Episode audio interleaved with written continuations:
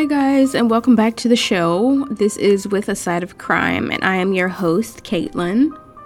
As most of our episodes go, um, today is going to be a very short one just because of the lack of information that I was able to find about this case.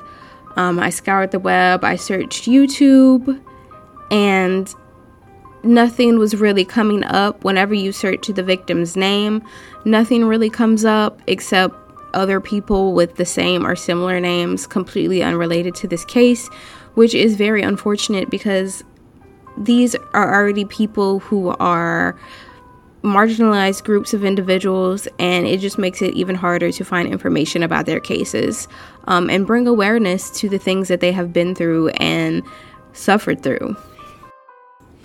So that's annoying, but shameless little plug here.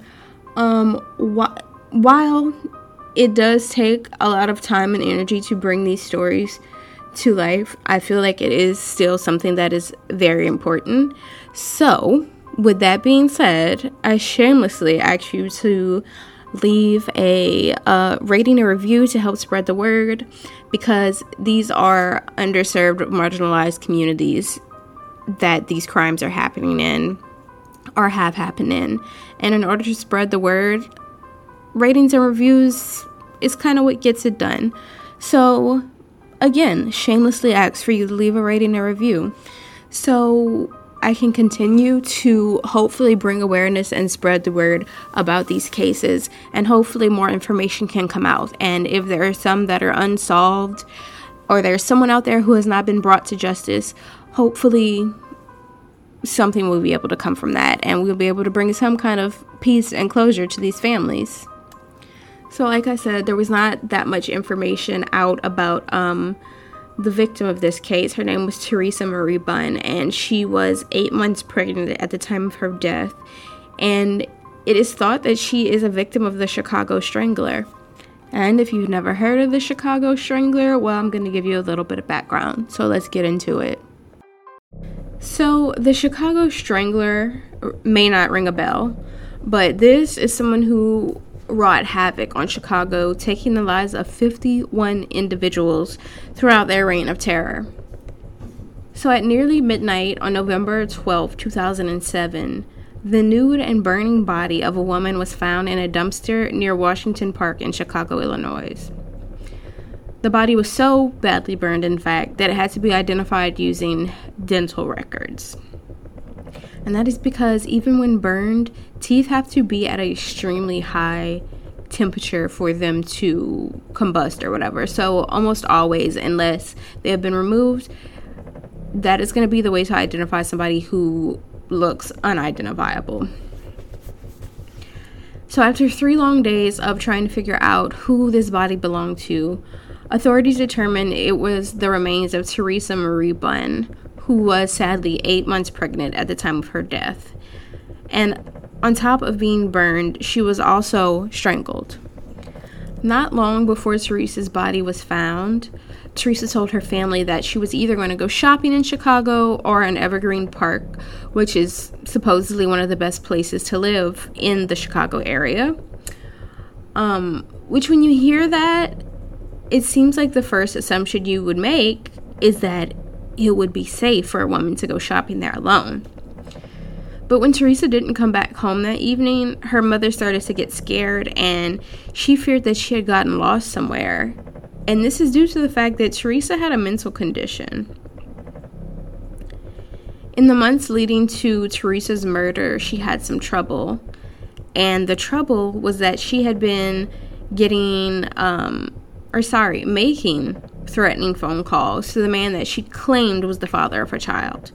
Now, this man, he filed um, for an order of protection against Theresa, but she didn't care. She was still making these phone calls. She was threatening to have the man beat. And while he did admit to having a relationship with Theresa, he swore that it was not of a sexual nature. This couldn't be his child because they never had sex. So, ignoring the order of protection, Theresa went to the man's home in September before she was murdered, and she was arrested. But this was not the only thing surrounding Theresa's case that was troubling.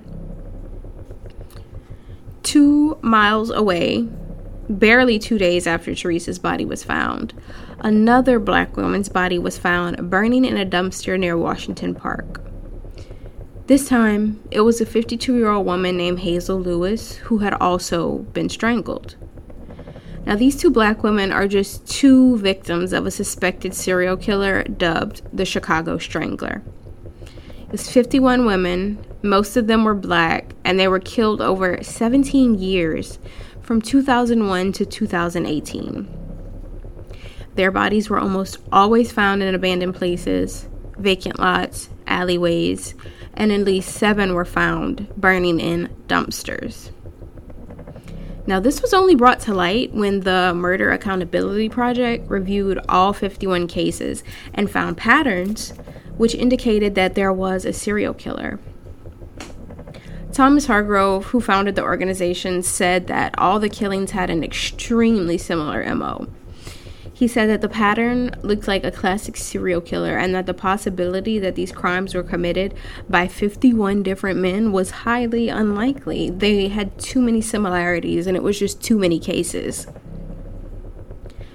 Now, since Theresa's remains were badly burned, her family did refrain from having a funeral for her and instead just decided to hold a vigil for her at the site where her body was found. Theresa had already named her son. She chose the name Michael Pierre Terry Bunn, and she picked that to honor her younger brother. She was the oldest of her siblings, and her baby would have been her family's first grandchild. They were expecting a baby, celebration, but instead, the family ended up grieving the loss of their daughter and grandchild.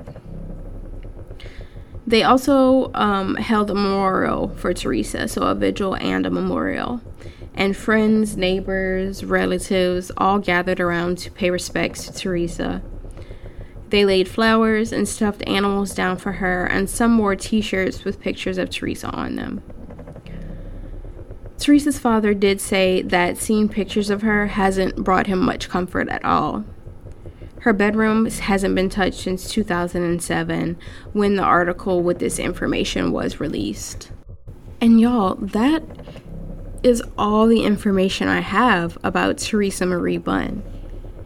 It is so hard and so difficult she had so many things working against her. She had a mental condition, she was a black woman.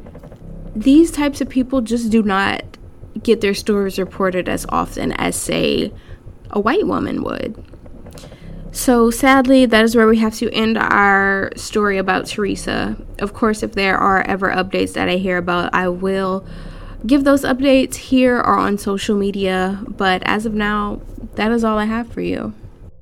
It's very unfortunate that this week's episode was so short, but thank you for being here. Thank you for listening. Again, I am your host, Caitlin, and this is With a Side of Crime.